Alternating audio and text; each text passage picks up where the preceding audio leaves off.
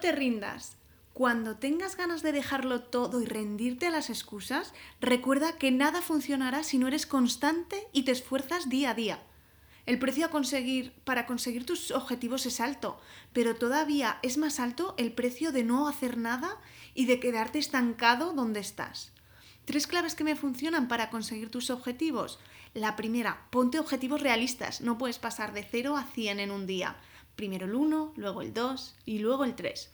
Segundo, busca aliados, que tu entorno te ayude o al menos que no te sabotee. Póntelo fácil. Ayúdate de, de tu alrededor. Y tres, disfruta el camino tanto, tanto como puedas. Cuanto más divertido, más ameno, más entretenido y más lo disfrutes, muchísimo mejor. No te rindas.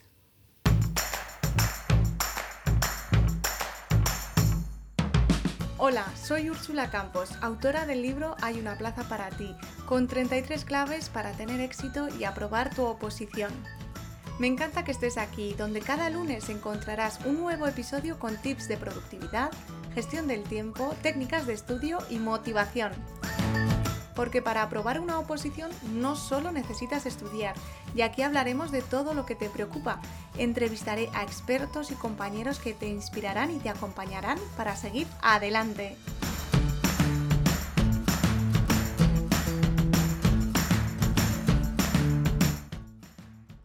El episodio de hoy es un episodio un poco diferente. Voy a dejarme llevar. Ya que estamos en verano, vamos a dejarnos llevar y a seguir menos el guion me he encontrado unas palabras de Arnold Palmer que quiero que escuches. Y luego hablaré de cómo puedes compaginar tu oposición con tu vida social y familiar. Pero antes que nada, te doy la bienvenida a este podcast. Espero que lo disfrutes y me encantará acompañarte. Espero que te guste y que te inspire. Si cree que está vencido, lo está. Si piensa que no se atreve, no lo hará. Si le gusta ganar pero piensa que no puede, es casi seguro que no ganará. Las batallas de la vida no siempre van dirigidas a la persona más fuerte o a la persona más veloz. Tarde o temprano, la persona que gana es la persona que cree que puede. ¿Qué te parece? ¿Estás de acuerdo con las palabras de Palmer? A mí me gusta mucho. Me inspira porque sé que es desde esa creencia del que puedes hacerlo, desde el, punto de partida de tantas cosas y el bloqueo de tantas otras, porque muchas veces nos bloqueamos y, debajo de ese bloqueo, si rascamos un poco, está la creencia de que no podemos conseguirlo.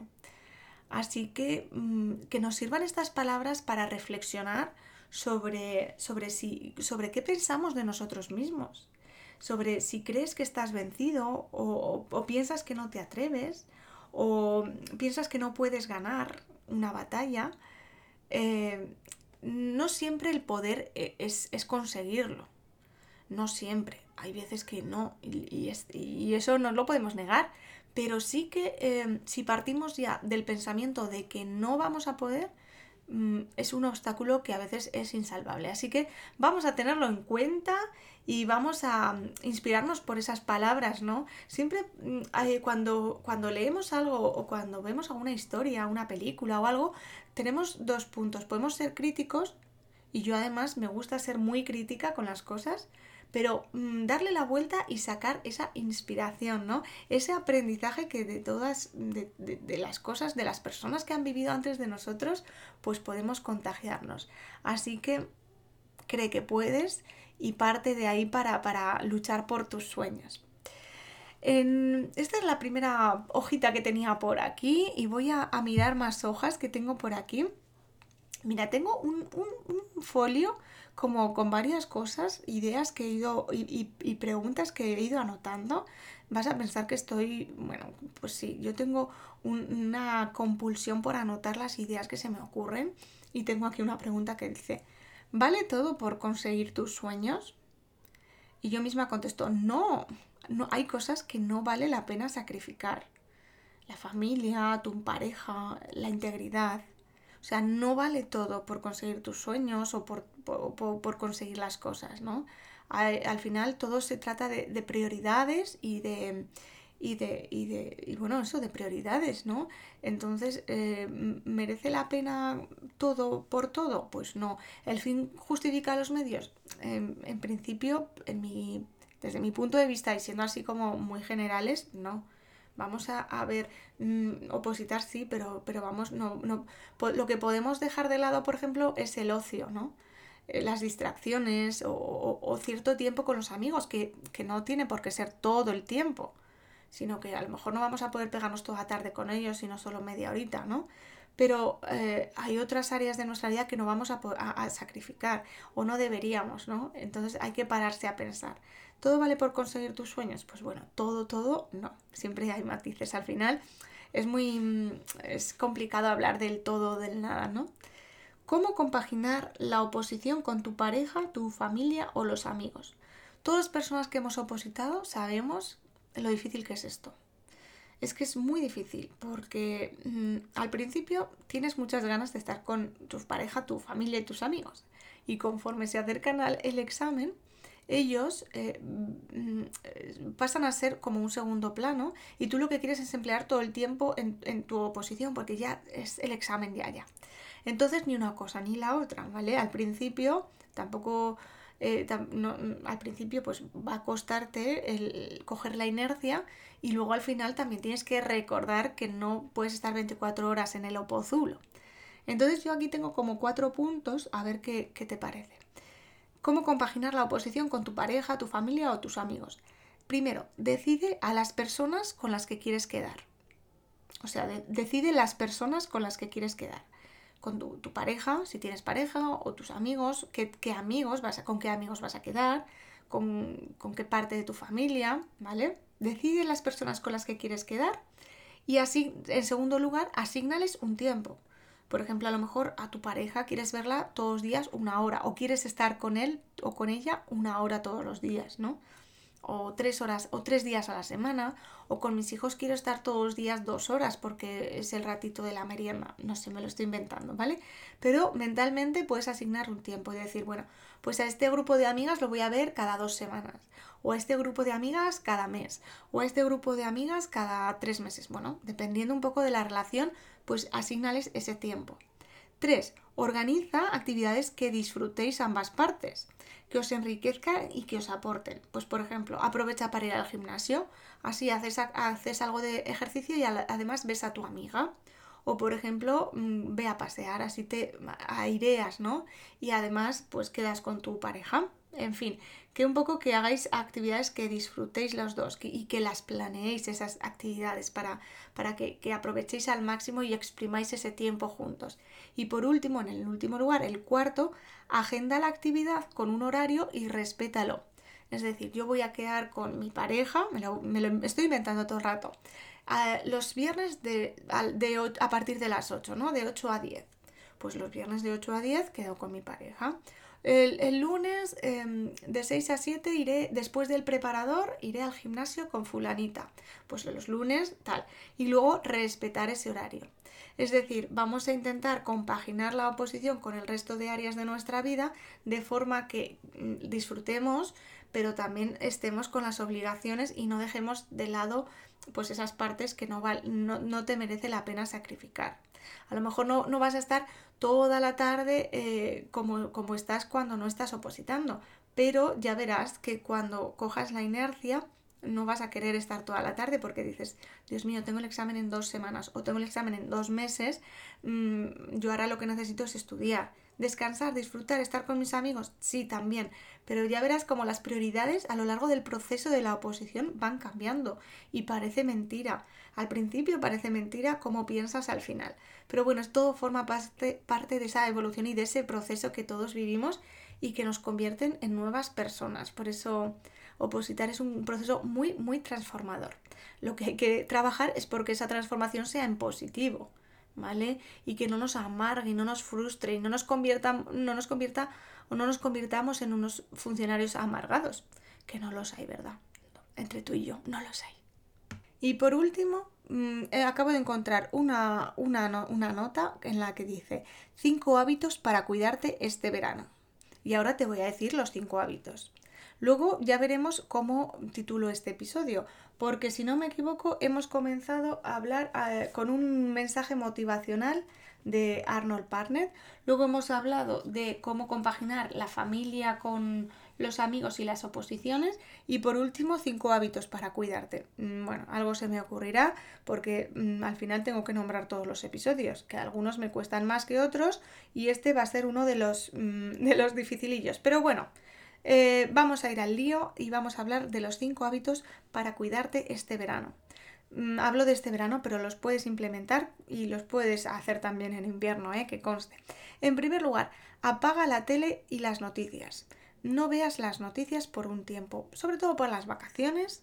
Mm, intenta mm, aislarte del mundo exterior que, que, a veces nos trae solo malas noticias y catástrofes y nos abruman y nos minan la moral.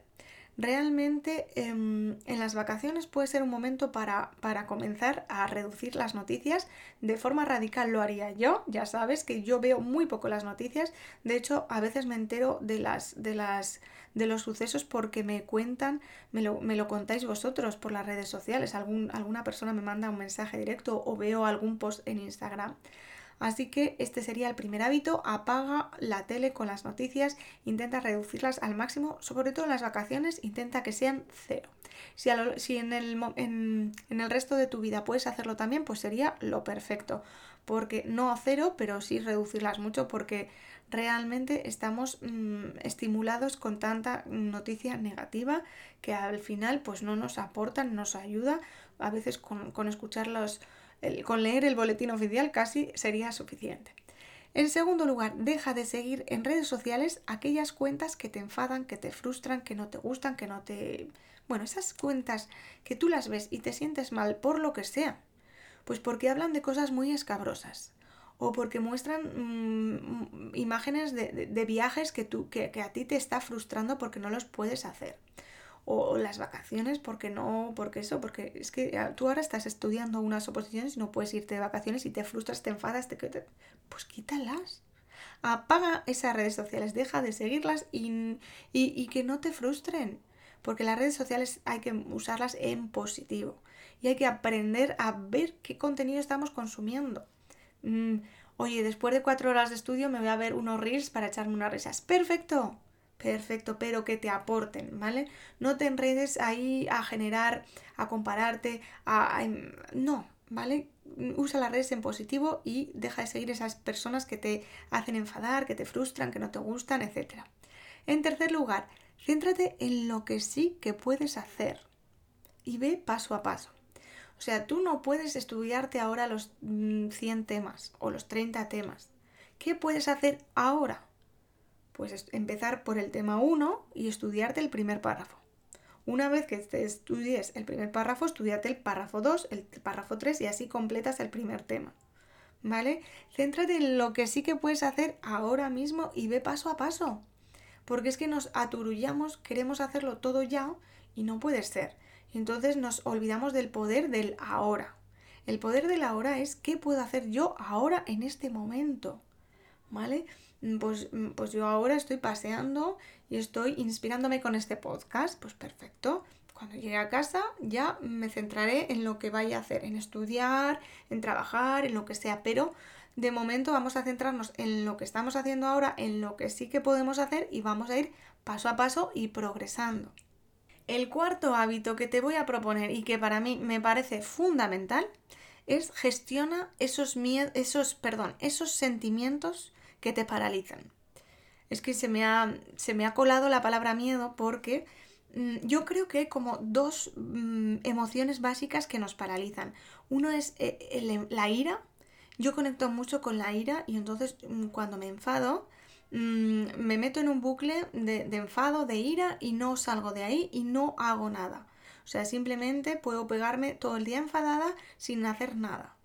Y eso no me conduce a ninguna parte. Entonces he aprendido a gestionar esa ira.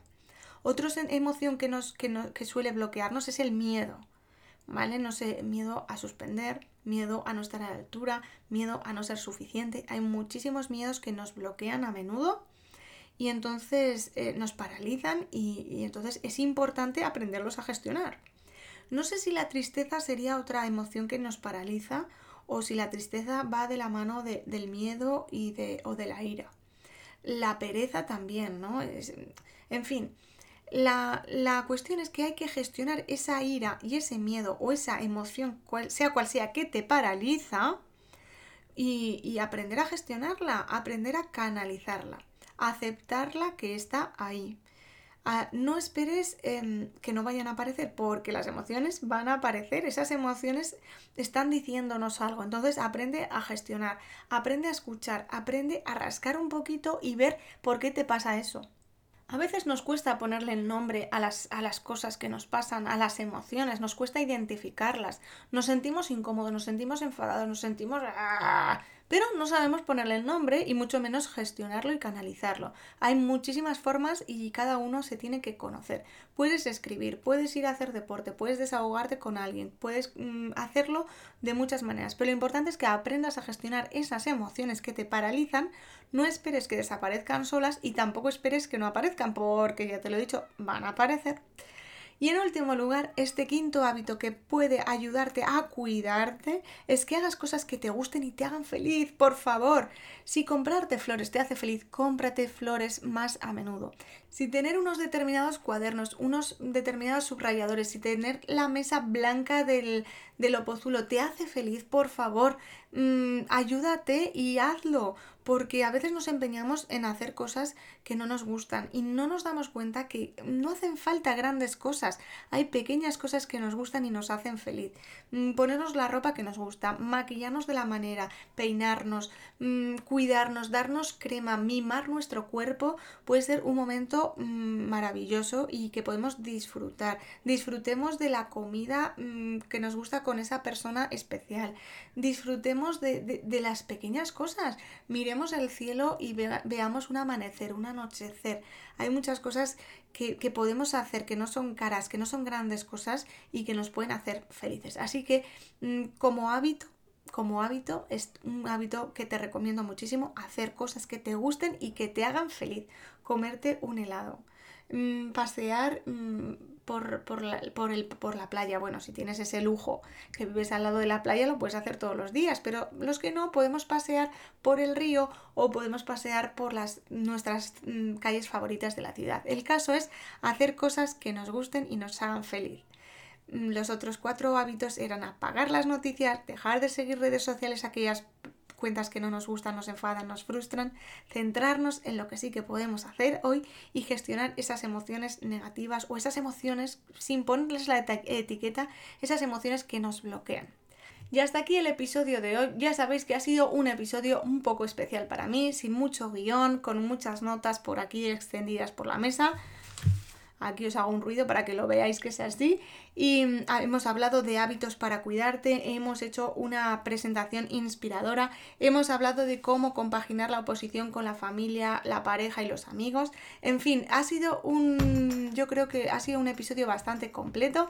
Espero que te haya gustado, motivado, inspirado y acompañado en este ratito. No sé qué estarás haciendo, si estás conduciendo, si estás mm, haciendo la comida, paseando mm, en el gimnasio. No lo sé, me encantará que me lo cuentes y, como siempre ha sido un placer. Nos vemos la semana que viene en el podcast de Úrsula Campos. Gracias por escuchar este podcast. Si te ha gustado, no olvides suscribirte y compartir el episodio en tus redes sociales porque me ayudarás a seguir creciendo. Si necesitas más contenido, visita mi blog Hay una plaza para ti y descárgate gratis el kit del opositor con ejercicios que estoy segura que te van a ayudar a arrancar. Te espero el próximo lunes aquí en el podcast de Úrsula Campos.